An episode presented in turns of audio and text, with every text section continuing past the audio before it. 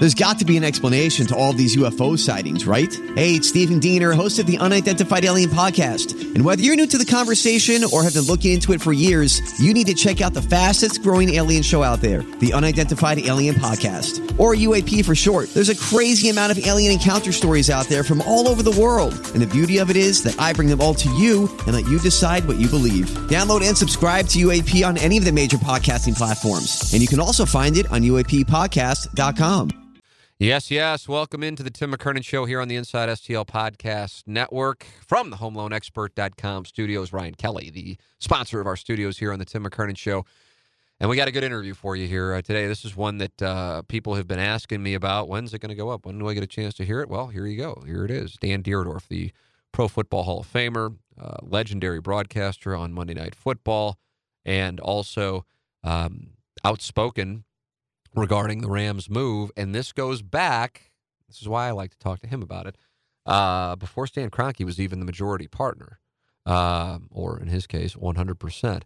Uh, because he did talk about the possibility of the Rams moving if the city didn't get its act together back in 2008. And so we talk about that uh, right out of the gate in this conversation. Dan Dierdorf, presented by Mark Hanna of Evergreen Wealth Strategies.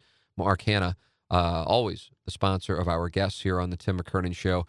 And this is a good time to talk about it because uh, this is the end of the year, and a lot of times people start getting their year end finances set up right now. For a lot of us, including myself, we have young kids and planning for education costs is on our minds. In both Missouri and Illinois, you might be eligible for a state tax deduction for putting money into a 529 plan.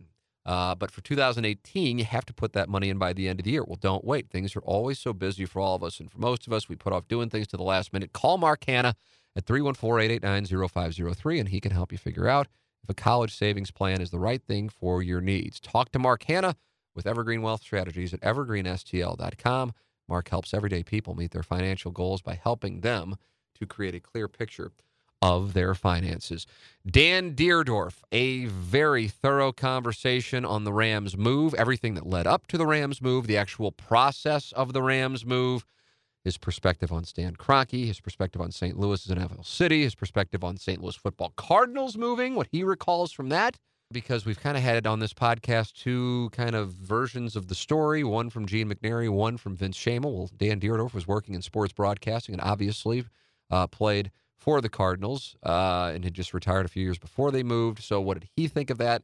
And then also his playing career and the details on that. It's all here in this interview presented by Mark Hanna of Evergreen Wealth Strategies on the Tim McKernan Show from the HomeLoanExpert.com studios. Well, Dan, first off, I'm very grateful for you taking time out of your day to uh, to join me on the show. It's a pleasure and it's an honor to have you on.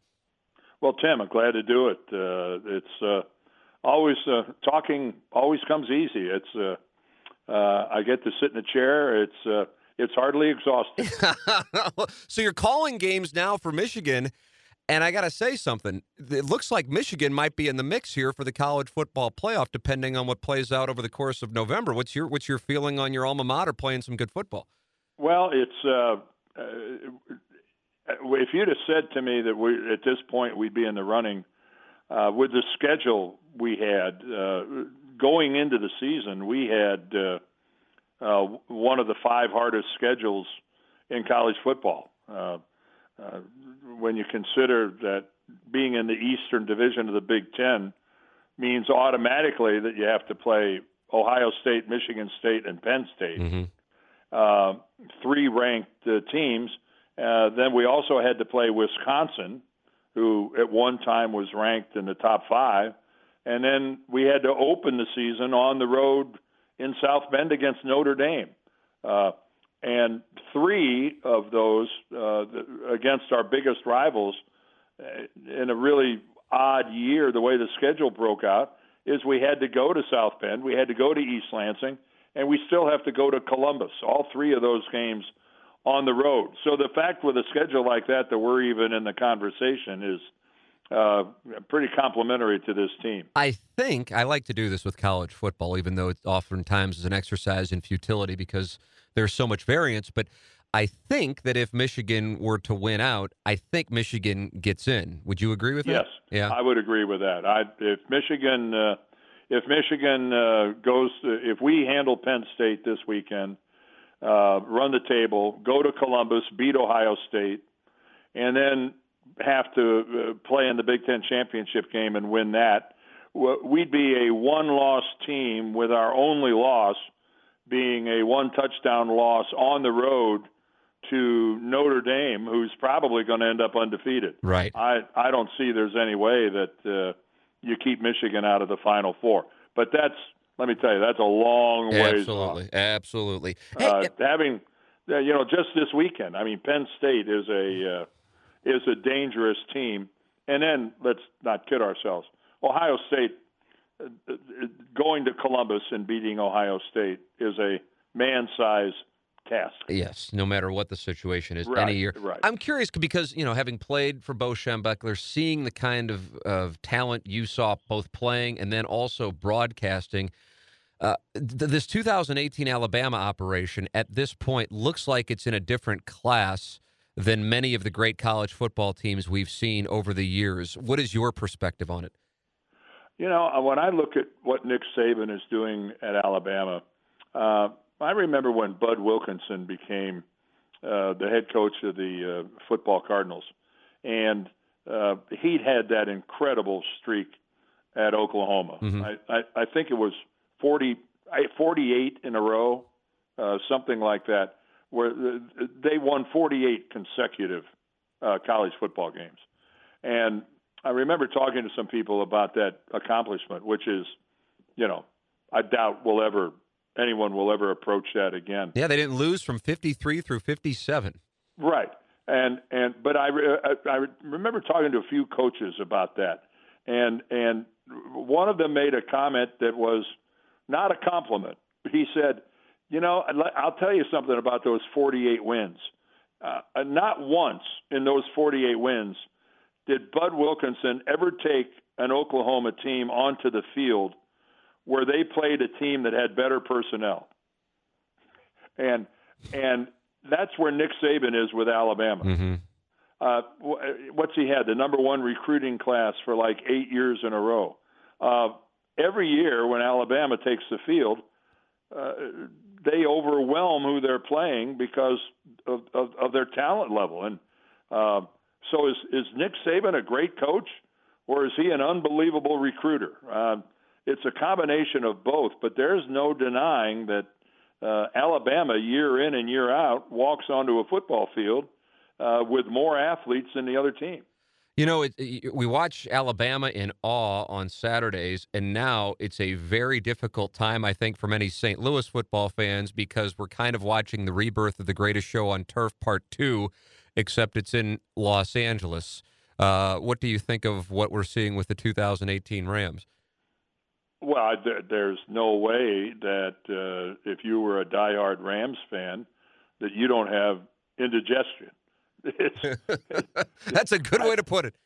Yeah, uh, who could actually watch what they're doing and and and really say, "Oh, I'm really happy for them." Uh, uh, I, I the, the animosity in this town towards Stan Kroenke, I, which, by the way, I think it's more towards Stan Kroenke than it is towards the Rams themselves. Uh, that, that's a scar and an open wound in this town that uh, isn't going away anytime soon. You know, with, with, regard to the Rams and that process, anytime we talk about that, and we co- on our show we covered it pretty intently. I felt like it was kind of taking our eye off the ball if we would talk about a loss in 2012 or 13 and not talk about what seemed to be the obvious discussion, which was the long time, long-term ramifications to the region should they move again. And I saw a quote from you, and it's actually in 2008 when they were talking about the uh, Eddie DeBartolo quotes, uh, saying that uh, I know uh, that uh, they are definitely in play regarding the Rams. Georgia's kids have decided to sell the team. I've talked to some people who are brokering things, and they've told me about the price and what the deal might entail. At the time, the Rams denied that that was the case. And you were, I felt like Dan, and maybe there were others, but you certainly having the, the, the name recognition that you have stood out. And you said, you know, regarding the situation, something that many people weren't saying. You were saying this in 2008 before Kroenke had bought the the majority and exercising his right of first refusal. Uh, you said there needs to be a dialogue involving the business community, the political community, and the sports community. Everyone has to start talking about what are we going to do to make sure that the Rams are here through the end of the lease.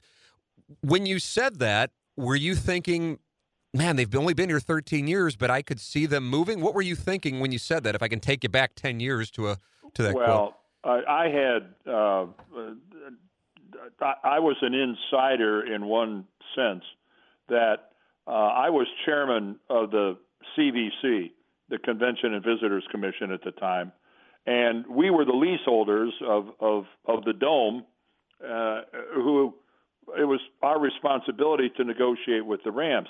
So uh, when the, that ten year window, uh, you know, you know, and we've been through it all before about you know, top tier and what that meant and everything else. Well, I was actually the chairman of the CVC, and I I had to negotiate with John Shaw uh, the terms of of, of uh, how we handled the the negotiation and what was going to happen at the end of the first ten, and and then what was going to happen at the end of the second ten. The reality is, uh, the Rams, if they wanted to, they could have voided the lease after the first ten years. They could have voided that lease in 2005 because even by that time, uh, the dome wasn't in the top 25% mm-hmm. of the stadia in the NFL. So I had to negotiate with John. Would he take uh, $30 million uh, worth of improvements, basically, uh, to the dome uh, to extend it to, you know, not to go to the second 10, to the end of 20 years? And but you know what he wanted, and which made a lot of sense, was uh, there'd be that window, uh, three windows, three years before that, where negotiations would commence. Uh, we would go to arbitration if we couldn't agree on on either upgrades or a new. So the the reality is is I knew in 2008 that in 2015 the Rams were going to be completely and utterly unencumbered if they wanted to leave St. Louis. That was the nature of the lease that was signed in 1990. There was no getting around it. Uh, it was a 30 year lease in name only. Uh, in reality, it, it, the, it was always going to be a 20 year lease. So I, I knew, uh, and, and let me just say this about uh, our professional football status. Uh, we, as a community, I think, bear complete responsibility for allowing the football Cardinals to leave. We that was botched on so many different levels uh, in allowing the Bidwell family uh, to leave. They didn't want to leave, uh, th- but they didn't want to be uh, uh, the second-class citizen at Busch Stadium. They wanted their own stadium, and who could blame them? But through arrogance, through this misguided belief that oh, don't worry about it. Anheuser-Busch will get us another team. We allowed the football Cardinals to leave. That was our fault. Having said that, I think the St. Louis area bears no fault whatsoever in the Rams leaving to go to Los Angeles. Stan Kroenke wanted to go to Los Angeles, and there is nothing that anyone in St. Louis could have done uh, to keep the Rams from moving. So it's it's a tale of two completely different moves, and but St. Louis could have done nothing, in my estimation, to keep the Rams from moving. So much to dig into just from that right there, and I, I want to make sure that I that I attempt to remember all of them because I have like four questions from what you just said there. First off, one thing, this is more or less an observation, but you played here, Hall of Fame career here, uh, live here still. One of the thing that really things that really irritates me regarding the Rams discussion and then how it pertains to St. Louis and the market is that well they couldn't support two football teams here and that's why St. Louis doesn't have an NFL team and I just feel right. like it's a real misnomer to the football fans of St. Louis. Right. Uh, which is uh, totally untrue. Uh, this is a good football market. It's a good football town. Uh, were there some empty seats uh, at some of the Rams games? Uh, Yes, uh, uh, because the product was inferior. Uh, let's not kid ourselves. The, the Rams uh, uh, put a bad product on the field for a number of years. Uh, there would have been empty seats in any city in America. So uh, it's unfair to say that St. Louis didn't support the Rams. What the what St. Louis didn't support was a bad product. Yeah. So um, yeah, that's let's throw that out. Uh, I will never ever accept the fact uh, that this town wouldn't support uh, a quality uh, pro football franchise. And then, and then secondarily, what you were making reference to, Dan, in, in, in the mid 1980s, and then eventually the day that uh, Bill Bidwell announces that they're moving and becoming the Phoenix Cardinals before they were the Arizona Cardinals. You know, I had uh, Gene McNary in, and I had Vince Schoemehl in at two different times. Uh, and I'm curious what you because they because I said I'm interviewing Gene McNary, and he tells the story that I mean he told the story in detail uh, that he was on his way downtown to meet Vince Schoemehl uh, for lunch at the MAC, and they had an agreement that they were going to build a new stadium for Bill Bidwell, uh, essentially where Hollywood Casino Amphitheater is now. Out at Riverport. Right, Riverport, exactly, more commonly known as Riverport still. Yep. And Schoemehl calls him on his way, or before he heads down there, I guess, pre cell phones, and says, I can't do the deal. Uh, the power brokers in the city say that if you allow this team to move outside of the city, as in into the county, your hopes for political aspirations beyond being mayor of St. Louis are over, and you can't do it.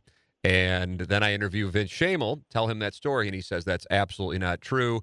Bill Bidwell didn't want uh, Anheuser-Busch products served at the new football stadium, which was going to make it awfully difficult for the stadium to uh, work here in St. Louis because he had some kind of thing with Gussie Busch. What have you heard regarding what actually happened? well, all I know is, is, is I can't. I'm not sure what Vince Schoemehl knew, didn't know. Uh, all I know is that Gene McNary was right. Gene McNary uh, wanted to build an open air stadium at Riverport, which would have been, uh, if if we would have been able to come to some sort of a community wide consensus that that was the way to go, that would have been a home run. That's uh, all we needed was a stadium similar to what's in Nashville. Mm-hmm. Uh, it didn't have to be elaborate, uh, but an outdoor stadium at Riverport would have kept the Cardinals here. It would have given them, given them their own home.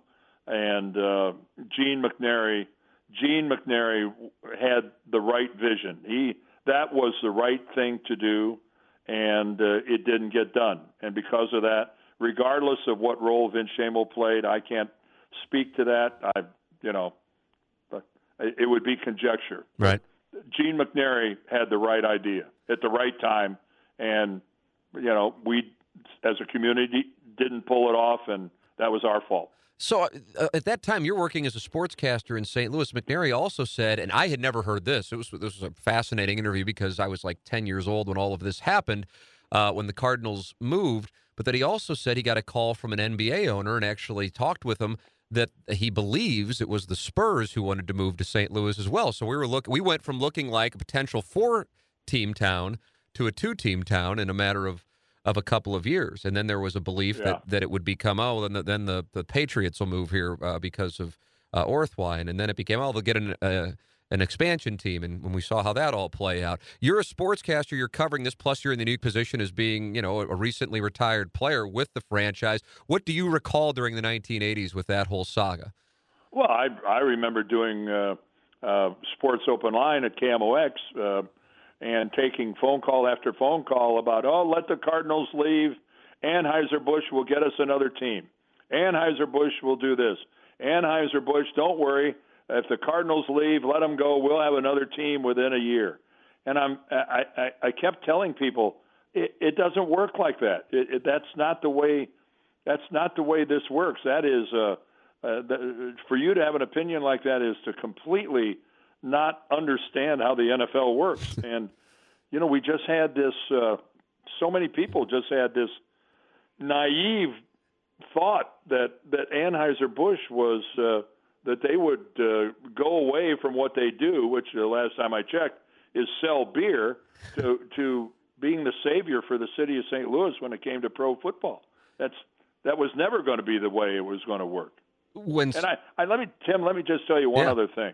Um, the Bidwells did not want to move. Uh, I know Michael Bidwell very, very well. uh, Michael has told me before. Uh, uh, Michael was born and raised in St. Louis. He he loved this town, and he told me uh, how heartbroken he was uh, w- when that move happened, and they had to relocate to Arizona. He didn't want to go to Arizona. He he wanted to he wanted to die in St. Louis. This was his home, and um, I just I you know I look back, I look at where we are now, and boy, talk about woulda, coulda, shoulda. Oh, I'm telling you. You know what? Regarding Michael Bidwell, and I and, and, and I've heard a number of stories. I would imagine you actually know the stories about what he has done still, and it's now 30 years removed from the Cardinals moving to Phoenix for the community of St. Louis. And I'll say, my God, that's a great story. How come nobody knows about it? And they'll say, Michael just doesn't want people to know. That's just the way that he is. Yeah, he's uh, he's done some nice work here with uh, uh, scholarships through the National Football Foundation, some other things. I, I'm sure he's done a lot of things that that I don't even know about. Uh, uh, uh, Michael has has made sure that the uh, the guys who live here in St. Louis franchise uh, they are welcome at any time uh, out uh, in Glendale uh, at the complex at the stadium. Um, uh, uh, the, I'll tell you, the first time I ever went uh, to their new stadium uh, out in Glendale, Mm-hmm. I was dumbstruck by how many photographs there are in that stadium of their St. Louis days and the St. Louis players. And uh, uh, when he didn't have to do that, and uh, if, if you have never, if you're a football Cardinal fan, and and you've never been to the stadium out there, uh, when you go for the first time, you're going to see you're going to see uh, a building that remembers their heritage, whether it was in uh, St. Louis or or what happened after they moved to the desert. It's uh, I was blown away by how they embraced what happened in St. Louis. Yeah, that's uh, that. That doesn't seem like that's necessarily commonplace. Oftentimes, organizations just kind of try to forget about it, you know, or not make Yeah. it public anyway. No, it, uh, I'm very, uh, uh, I'm very proud of what uh, Michael has done. Uh, I know they're having a tough year this year, but he is, uh, he is a good person. He is a good guy, and uh, he wants to win. He, he, he really does, and uh, he's running a business. But uh, I, the, the the the football Cardinals are in good hands uh, w- with Michael running the franchise. Hope you're enjoying this conversation with Dan Dierdorf here on the Tim McKernan Show. We're in the HomeLoanExpert.com studios. Ryan Kelly, our sponsor here on the Tim McKernan Show, and I'm very grateful for Ryan's support. But you know what? Even if Ryan weren't a sponsor, I'd be like, hey, you know what? The person to go to if you're buying a home or refinancing is Ryan Kelly. He's online at the HomeLoanExpert.com. I know he's a good guy. I know he knows how to market. I know he's very philanthropic. But when it gets down to it, I know for most people, it's like, yeah, can he save me money? Can he get me approved? And the answer is going to be yes, way more than it's going to be no. And that's how he's grown his business. And you might have listened to his podcast here on the Tim McKernan Show, telling his story.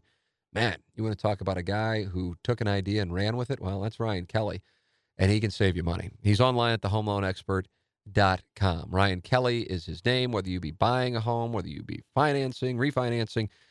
Go to thehomeloanexpert.com. You'll see the two tabs right there, and immediately, very simply, the process begins. And and it's such a case of you know what? It's just a few minutes, and it might wind up saving you a bunch of money. It's worth doing it. His name is Ryan Kelly, and he is the sponsor of the HomeLoanExpert.com studios here on the Tim McKernan Show. Now back to Dan Dierdorf. So Dan, regarding 2010 and Kroenke exercises right of first refusal, at that moment, are you thinking, "Uh oh"? Uh, well, I, I, I, I, no one, no one was surprised that he exercised his right of first refusal. That's that's why he negotiated that in there, and and the price was right. Uh, uh, so when when you look at what the Rams uh, are worth now, and then just take a look at at at uh, when he bought out the Rosenblooms, what he got, what he had to pay for their share, he's. Uh, uh, uh, this won't come as news to anybody. Stan made a lot of money on that transaction. so, so you know, hey, uh, you know, I wasn't. At that point in time when he exercised the first right of refusal, I was, you know, I wasn't thinking to myself, well, that guarantees that they're going to go. Yeah. I thought at that point in time, I, you know, I wasn't. There was two things in play. One, I knew they would be free to leave after the 2014 season. Uh, that was a certainty. The, the the question was, would they have any place to go? Mm-hmm. Which you know, at the time, there there you know there weren't there there weren't that many cities that I'm thinking to myself, who who's really a candidate to lure away the Rams? Somebody's got to entice them to leave, and uh, uh, so that was a question. So I wasn't certain they were going to leave, but I knew it was a certainty that if they wanted to, there was nothing we could do to keep them from moving. You know, I talked to Kevin Demoff a lot throughout the whole process, and a lot of the conversations were just understood that you know we wouldn't be publicizing the details. And I, at one point, probably a couple months before the vote in Houston, I said, you know, a lot of people when we're doing the show say when Kroenke bought the team, he knew he was moving it to Los Angeles. He goes, I know no one will believe me. Uh, he goes, but when Stan bought the team, he knew one of two things: either he was going to get an incredible deal from St. Louis because there wasn't going to be a choice based on the lease, or he would at least have the option. But at the time, there wasn't anything in Los Angeles for him to move to. So they knew that they would be good, either free agents or get a great deal in St. Louis. And his hope, he says, was that the drafting of Sam Bradford in 2010 would then lead to some kind of resuscitation of the area downtown and a building like what they got in Indianapolis when they experienced the resurgence with Peyton Manning in the late 1990s. Believe it? Well, yes, I, I understand. Uh, we all had hope uh, that that they were going to stay. I, I I didn't think California. I didn't think California was an option because I knew uh, there's a reason why at one point in time uh, you could make an argument that maybe the three worst stadia in the NFL were all in California. Yeah. Uh, yeah. Candlestick, uh, the, the Oakland Coliseum, and uh, the old Murph in, in San Diego, uh, because there's there's not one dollar of public money that was going to be spent in the state of California uh, uh, for a football stadium, and that's what the NFL owners were used to getting. They were used to getting extraordinarily sweet deals uh, with public money, and so I, you know, I what I didn't realize at the time was that Stan would be willing to go to Los Angeles and foot the entire bill himself. Yeah, that was the game changer when he bought that land. That's when it became like, oh, this just got real in 2000. Well, that's when, and that's the one way that guaranteed Jerry Jones and all the other NFL owners uh, falling into lockstep behind him was the fact that he was willing to uh, pay for the whole thing himself. Uh, uh, they love being back in Los Angeles, and uh, and, and and the taxpayers of California are delighted because it's not costing them a nickel. Yeah, exactly right. And that, so then that brings me to to this thought on that whole process. They have the big song and dance where Eric Grubman would come to St. Louis and Oakland and San Diego, and I went to those things out in Oakland and San Diego. I went to the sites in Carson and Inglewood, interviewed the mayor of San Diego all during October of 2015, trying to do my diligence on what was going on. And the big thing was supposedly going to be the committee for the Los Angeles relocation. And then the time comes for the vote, and they vote five to one on Carson over Inglewood. What happened there? Uh, yeah, no, I don't know. You know, I, I I'm not familiar with the the inner workings of that. I I just know that watching this from afar, you know, my point is made about no appetite for public money. That that San Diego wouldn't come up with anything mm-hmm. Uh, to keep the Chargers. Uh, in my estimation, that was a real mistake on the part of the powers that be in San Diego. Uh, the Chargers the Spanos family desperately wanted to stay in in San Diego, and uh, they were just looking for some help along the way. Could could the Spanos family uh, do what Kroenke did in L.A. and build their own fa- their own stadium? I I don't believe that they have the they don't have the financial heavyweight muscle that that Kroenke has the Spanos is they don't have the type of money that that Kroenke has. Right. Uh, uh, extra billions to build something like that. Uh, when I look at what happened to the Chargers and where they are, and being the now the afterthought team in Los Angeles, uh, wow! I, I just I, I I wouldn't. I, I look at that and I just scratch my head and go, I, I wonder if the Spanos family now doesn't look at where they are and the pickle they're in and go, how on earth did this happen to us? Yeah, I mean, what a what an absolute mess that is. I was talking to a couple of people in Los Angeles who are tied to that whole conglomerate out there with the Rams and uh, and the Chargers, and they're saying, you know what? I see the appointments on the books. There aren't corporate sponsors looking to come in and meet and buy sponsorships for the new building for when the Chargers are playing, and there aren't a whole lot of people wanting to buy the PSLs. I mean, they are a they are a franchise without a home at this moment. Oh yeah, it's it, you know, and they're playing in this soccer 25,000 seat soccer stadium now. I, I just I, I look at it and I, I just wonder. I don't know where this is. I don't see the end game here for the uh, the, the Chargers. I mean, they they will never they will never be anything other than uh, uh, talk about the little brother.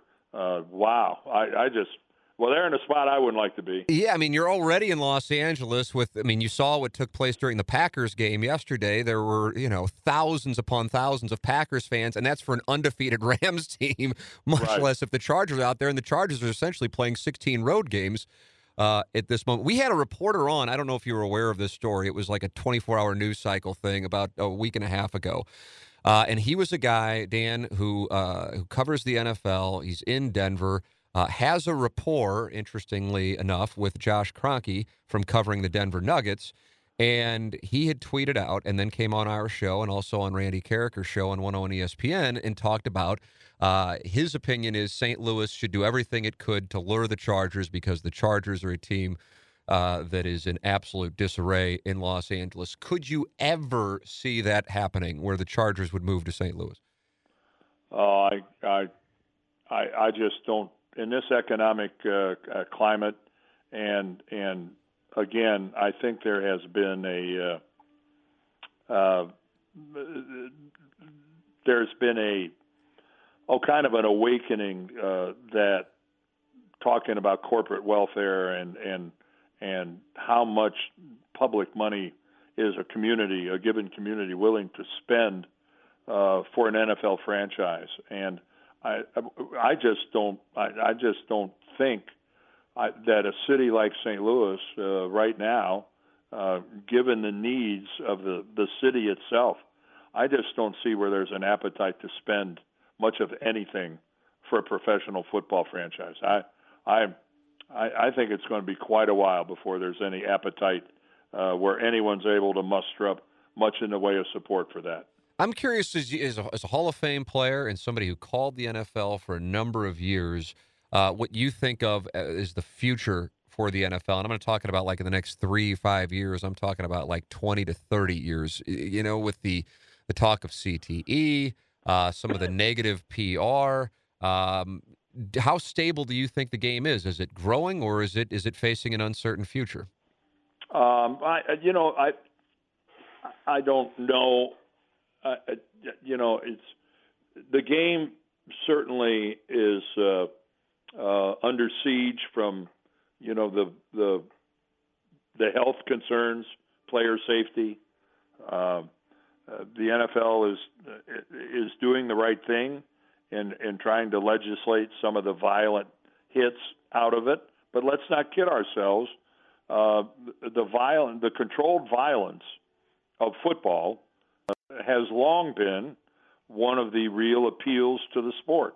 And uh, the game of football is still extremely popular. I, all you have to, I see it uh, at the collegiate level. It's, uh, uh, but 20, 30 years from now, uh, I, I just think the NFL, the, the NFL has to be careful. Uh, they, they always, they're, they're so concerned with growing revenue growing revenue, squeezing more money out of this. Uh, uh, I just don't want it to reach the point where uh, attending an NFL football game uh, is is reserved for only the very wealthy. Mhm. And and what it costs now to attend an NFL football game, uh, that if I was a if I was an NFL owner, that is something that I would be uh, I, I'd be really concerned about. I always felt like here, and I realized the setup around the dome wasn't optimal if you want to compare it to other NFL venues. I mean, if you just want to go across the state 250 miles, Arrowhead is prime for tailgating. St. Louis downtown, it was so choppy that it wasn't necessarily optimal. But one of the great elements and why I personally prefer going to a college football game over an NFL game is is it's a it's a game day experience, the pageantry of the whole thing. I mean, I can't imagine, for example, what you'll experience for the the Penn State game that you'll be calling this week up in Happy Valley, or or what you have when you when you have you know Michigan. no, we're, uh, please, we're in Ann Arbor. ah, you're in Ann Arbor. You don't have to make the trip. no, this game's in Ann Arbor. Yes. Uh, but when you have to go to Columbus, for example, wherever it is, the point is Yeah. the atmosphere is just it's something else. Oh well, and you mentioned Kansas City, and and you know that to me, uh, the Kansas City experience when you go to a Chiefs game is the most like uh, a college atmosphere Yeah. of any other uh, NFL NFL stadium. It, and it's because of the acre upon acre of surface parking that they have. It, that is a tailgating paradise. I, I never. That's the only uh, NFL stadium I go to that when I get there and I'm being driven, I roll down my windows because it is the best smelling parking lot on earth, and it, it, it's the closest to a college atmosphere with everyone. Everyone's dressed in red, and it's it's it's everything. It's everything you would want uh, in the game day experience. It, it happens at Arrowhead, and it happens there pretty much better than any place else in in the NFL. It's so much like it is uh, at a major college uh, to the game day experience, and it's it's something we just could never recreate in St. Louis uh, downtown. It's Yeah. no, it, it's not the fans' fault. It, you're just limited by you know you don't have the open space to tailgate like that. And that's such a huge part of that game day experience. Anytime I have yeah, it's huge. Anytime I have somebody of, who's played the game at the level you did on, whether this be you know football, baseball, basketball, hockey, golf, whatever the case might be, I always like to hear what it was like. Not before you know when, when you got to Michigan, people start knowing who you are, and of course you're playing the NFL, people know who you are.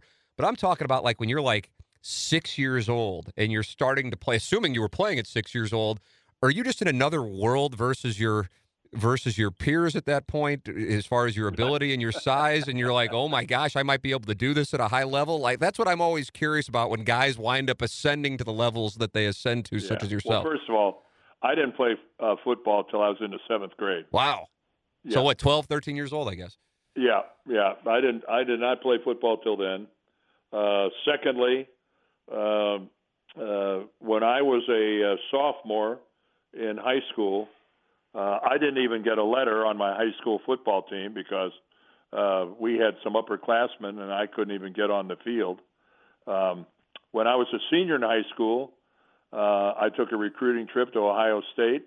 Uh, they didn't offer me a scholarship. I went to Michigan State. They didn't offer me a scholarship. Uh, Notre Dame wanted nothing to do with me.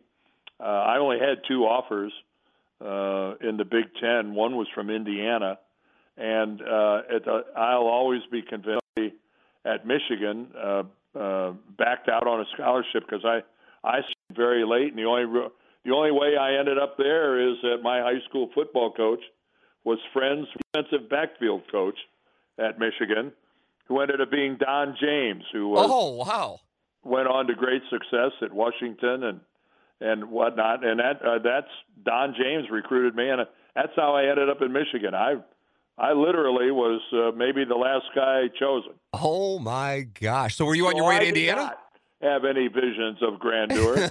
uh, I uh, I ended. I always thought I'd end up at Kent State or Bowling Green.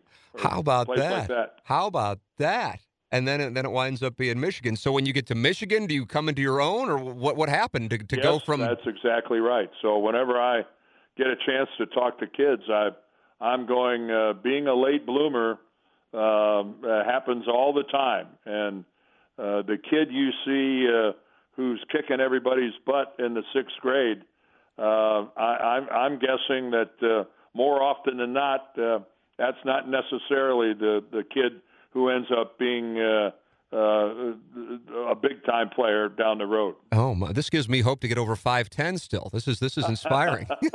no, I think your ship has sailed. so, so obviously things go well at Michigan. You're playing for Bo Schembechler. What was that experience like? Well, I was recruited by uh, uh, the head coach at Michigan when I was uh, being recruited was Bump Elliott, and I actually uh, played for Bump. Uh, my uh, back then freshmen weren't eligible to play, and uh, so when you went to college, you played on a freshman team, and then you had your three varsity years. So uh, Bump was still the coach my sophomore year, and then he retires, and that's when uh, they hired Bo Schembechler. Uh, so I played for Bo my junior and senior year. Uh, the interesting part was that uh, Bo was the head coach at Miami of Ohio and uh, recruited me down there. Mm. Actually, did offer me a scholarship at Miami of Ohio, but I'm thinking I don't want to play for this lunatic. Uh, there's no way. And uh, lo and behold, uh, two years later, he's my head coach in Ann Arbor. The intensity of Bo Schembechler is the thing that is, as fans and media, we hear about. You lived it. What can you tell us? Well, it was uh, uh, it was a, an experience when he came in.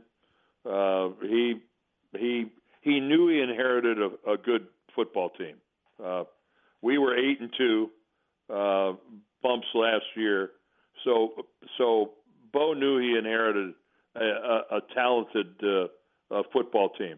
Uh, as it turns out, uh, the team he inherited had four college Hall of Fame players on it, um, and and and so he knew what he had, but um, he worked us. Uh, uh, really, really unbelievably hard. And uh, it's a it's a good thing um, at some point in time in your life to be challenged by someone who gets you to do more than you ever thought it was possible to do.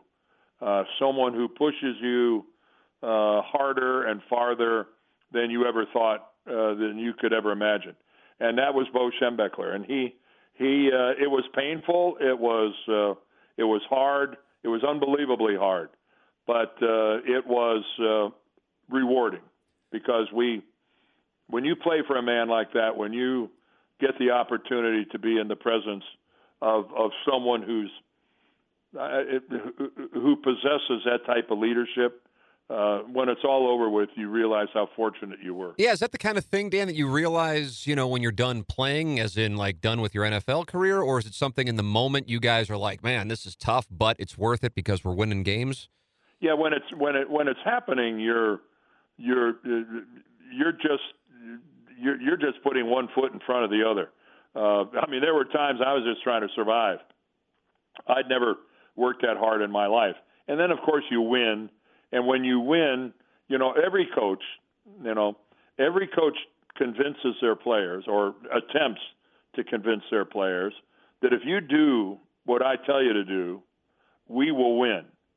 Well, the problem is is that a lot of coaches tell their players that, and then they don't win, and and so they're just words. Mm-hmm. Uh, when Bo Schembechler says, "If you do this, we will win," uh, it, it, proved to be true.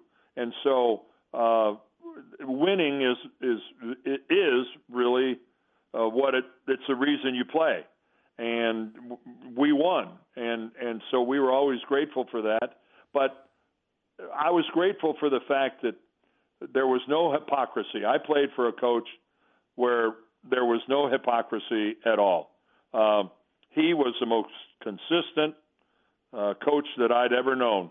Uh, the star player got treated uh, exactly like the worst player on the team. As a matter of fact, the star might have been actually treated hard. He might have been treated uh, in a, in a in a harsher sense than than even the guys who were just hanging on because that's the way Bo did it, and he was right. That's the only way you can consistently run a program for decades.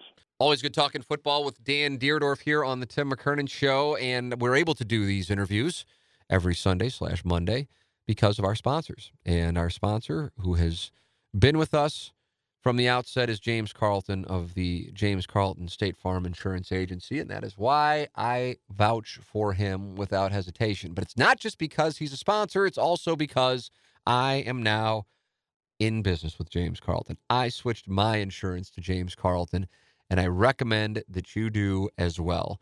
Why did I make the switch? Great question. Here's my answer. You're saying, oh, you're saying it because he's a sponsor. That's fair, but it's not the truth. The reason I did was because we had a car under Inside STL, and I had to make the switch from one name, John Seymour, when he was here, to another name, Kenny Strode. You know him as Iggy, and uh, and it was you know it wasn't really all that complex, but I had to do it, and it was like on a holiday weekend, and James knocked it out and took care of it in a matter of, I mean, minutes.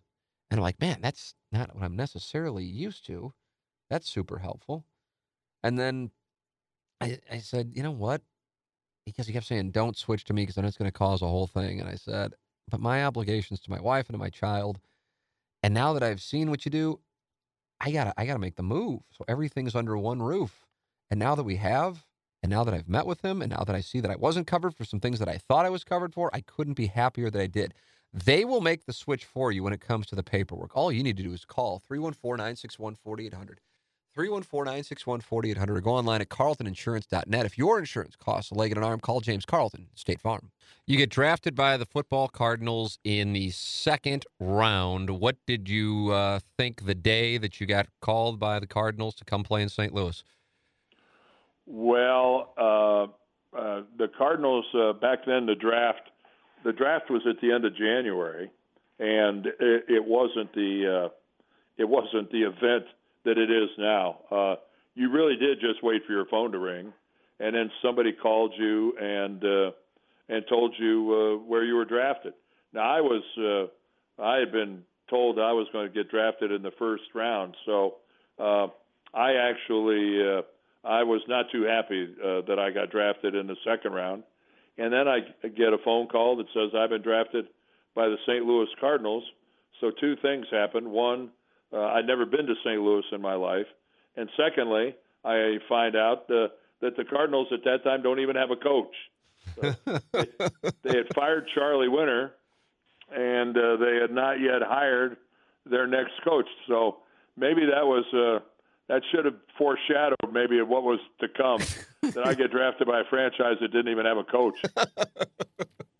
You know, one of the things that I think people don't realize because of what what was the case in the final few years of what the Cardinals were uh, before moving to the desert was that there were some fun and really good teams in the 1970s. You know, I'm talking about people my age and younger. Uh, they'll think it was just like, oh, well, at the end nobody was there, and I'm like, well, but the 1970s there were some some fun teams and really kind of a storied offensive line that, that you were uh, certainly uh, at the at the head of the class with those guys.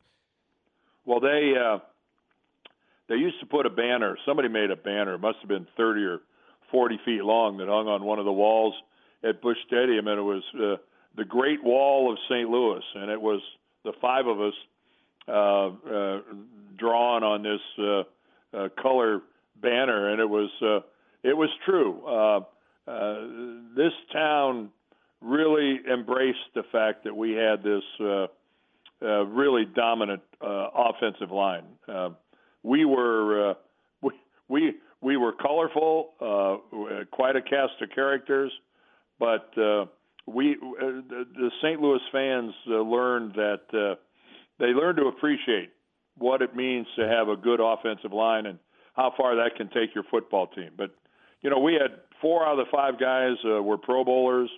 Um, uh, uh, we were we were really an exciting offensive football team. Yeah, the uh, Cardiac Cardinals, Don Coryell, and and some teams that but never hosted a playoff game, but played in some playoff games. Correct? What Minnesota? Uh, yeah, we we uh, played uh, Minnesota. We played in uh, uh, we played in Los Angeles. Uh, you know, we just uh, you know back then uh, uh, it was hard uh, because uh, uh, there were some great teams in the uh, in the NFC at the time.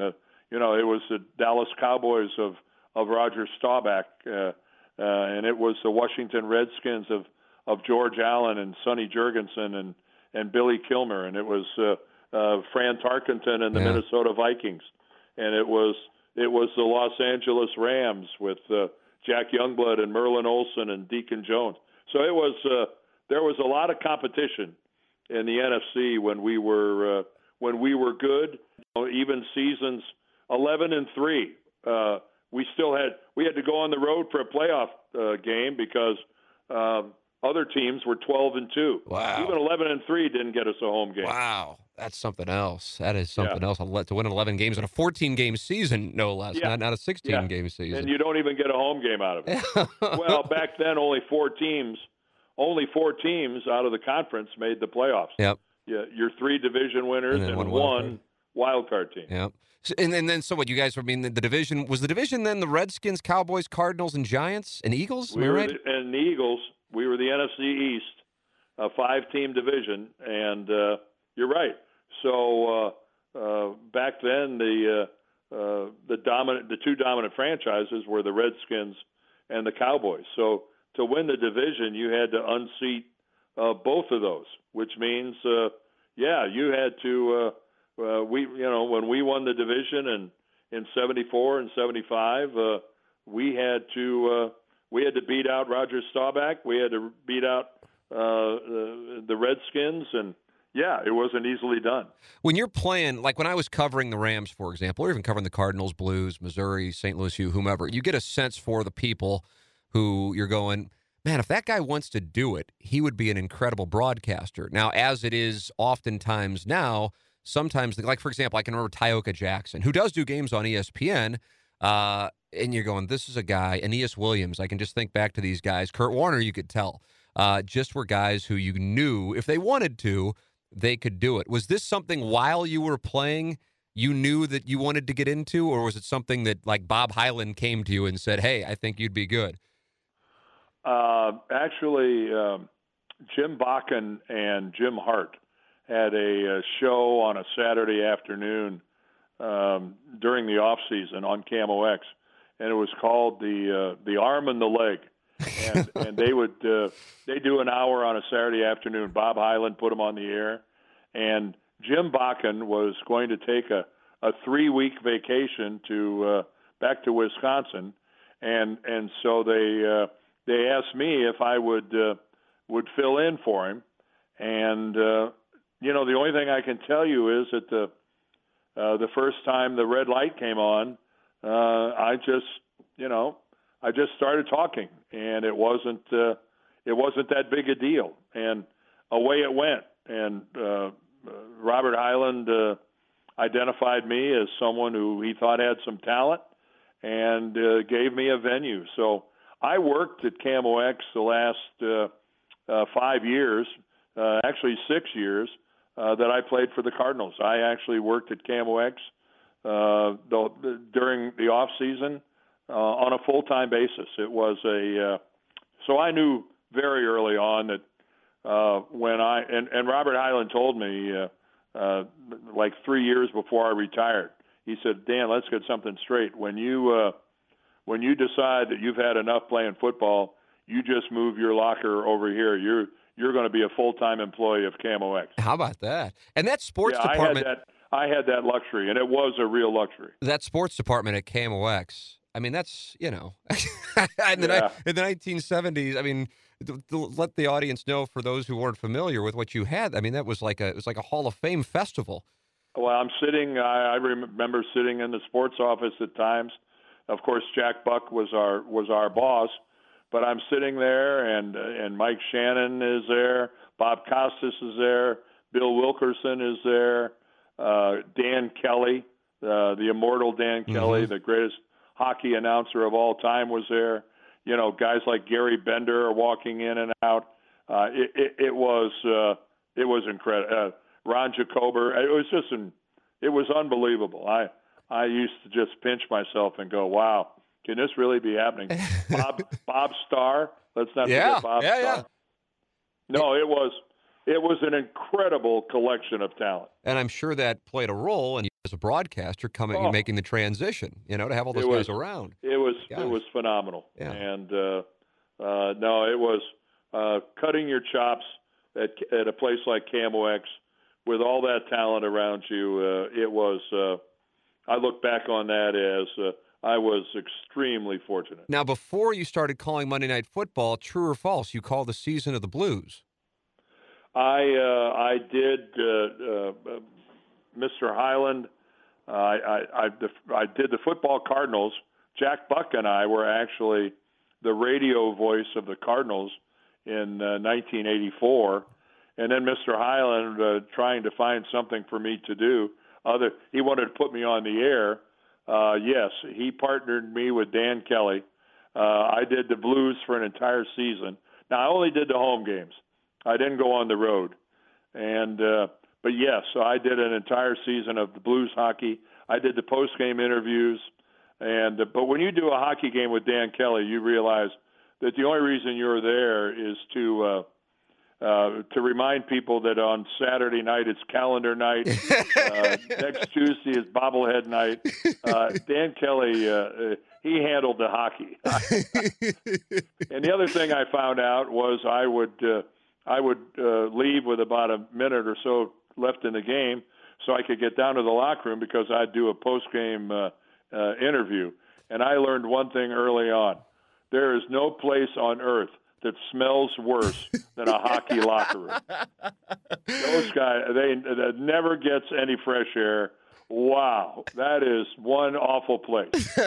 I remember walking to the Blues locker room oh. the first time, and Roman Turek, the goalie in 2000 when they won the President's Trophy, his locker was the first thing you you pass, and I go, God, what's wrong with this guy? And then he leaves, and then the next guy smells just as bad. I go, it must just be the room. Hey, I, let me tell you, I played football. That's a dirty sport, uh, but but at least we go outside every day, and and and, and we get fresh air, and our equipment gets fresh air, and our shoulder pads get that that stuff in a hockey uh, locker room. That has never seen that has never seen the sun. It has never seen fresh air. Oh man, does that stink! so eventually, it becomes uh, the Monday Night Football booth, which is a long-running uh, tandem uh, with with you guys. Uh, Al Michaels, your your broadcast partner for uh, a number of these years. What was it, 87 and 99? Am I right? 87 98? Am I right? Yeah, 87 and 98, 12 years with uh, Al and Frank. Yep. And uh, what was what was that experience like? Because that was like the, I mean, that was the, always the highest rated show during the fall and winter. Monday Night Football, you count on it. Well, I was uh, really fortunate that I did Monday Night Football when it was Monday Night Football. It was uh, uh, it was still uh, the schedule was uh, where they tried to give us the best game of the week. Uh, we were always uh, uh, we delivered ratings that uh, the guys on TV now can only can only dream about. Uh, uh, you know, there wasn't quite the competition uh, that there is now, but uh, yeah, it was uh, it was a, a a very satisfying period of my life. It was uh, it, it, we had a lot of fun together and uh, and it, it is a signature program, and and then they tried to get a little creative, I guess, with the Dennis Miller thing. That kind of uh, what was that one season, maybe two seasons? Yeah, I think they did it. Uh, I was uh, uh, when um, ABC was bought uh, by a company that also owned ESPN. So then the ESPN management uh, came in, and uh, I think they were a little uh, aghast at uh, what we were all making. And uh, and again, when new management comes in, they want to put their uh, they want to put their thumbprint on it. So they they moved Frank out, and then when my contract expired at the end of the '98 season, I knew I wasn't going to be back. I knew they were going to want to make some change, and so they did. What do they do? They go to like Dennis Miller, uh, you know, and then they they just bounced around for a while. Uh, Tony Kornheiser. I, oh, that's right. I forgot about that. You know, yeah. they uh, to me they just totally underestimated what a football fan tunes into Monday Night Football to watch a football game. Uh, if they wanted to watch a comedy show, uh, they'd watch it on HBO or something like that. I it was a uh, it was a major error on the part of management. But uh, you still, of course, are doing the games and going to uh, CBS. Well, I and- went back to CBS for another 15 years. Yeah. So Yeah, and then finally decided enough. Was it the travel just kind of got got to a yeah, point? I where you- couldn't. Yeah. I, it was too hard to travel. Um, I knew I was going to have a. Uh, I knew I, I, I had to have a, a major uh, back surgery, and uh, you know I was 64 years old, and and uh, I just said, you know what, uh, uh, it's time to uh, it's time to walk away. So, uh, you know, I it was it was I I really missed it in terms of of being with my guys. Uh, uh, there's a sense of team with your producer, director, and your whole TV crew where uh, we're all together on a weekly basis. It was it was hard to walk away from that, but uh, uh, the travel that, that's the reason. I just I uh, I just didn't want to go through airports anymore. when you think of the 1970s and 1980s KMOX sports department, and you think of then you were pairing with Al Michaels and then Dick Enberg and Greg Gumbel.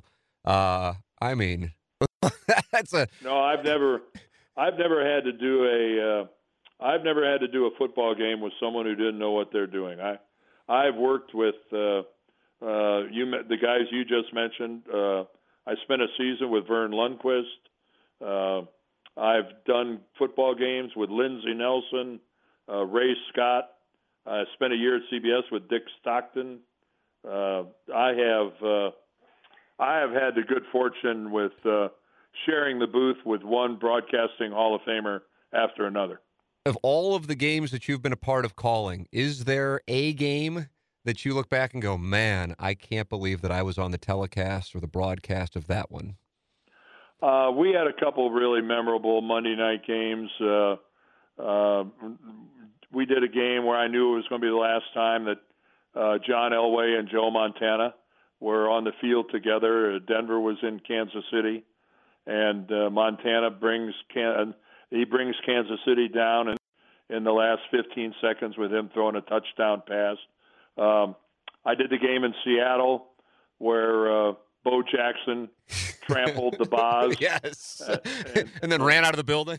and ran up the tunnel. uh, yeah, yeah, that that was a Monday night game. Uh, yeah, uh, Jerry Rice uh, uh, setting the NFL touchdown record uh, for a receiver. We did just so many. Uh, we did a Redskins Eagle game that we en- ended up being known as the body bag game because so many Redskins were down to a running back playing quarterback afterwards.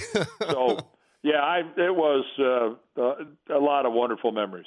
Well, Dan, this has been a, a great trip down those memories and memory lane with you, and then also getting the perspective that you had on, uh, of course, the unfortunate circumstances with the Cardinals and the Rams moving. Um, uh, an absolute legend in both St. Louis and broadcasting circles, and of course, a Pro Football Hall of Famer, a Canton native who's now immortalized in Canton. Thank you so much for taking so much time out and joining me here on the show. I've really enjoyed it and appreciate it. No problem, Tim. Do you need the address where to send the check? it's coming your way. I'll, I'll go camp out by the mailbox and wait for that one.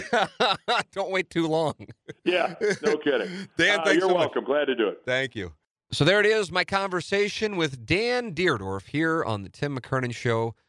Very grateful Dan's time. Took about an hour of his time um, and covered so many different things, ranging from the Rams moving to his recollection of the football Cardinals moving to college football, his uh, ties with Michigan. I'm anxious by the time that this actually plays, will Michigan be in the college football playoff or will we be uh, in, able to look back and go, oh, yeah, he was really high on Michigan, but they wound up losing to Ohio State or something along those lines? I don't I- listen. As I'm recording this, I don't know.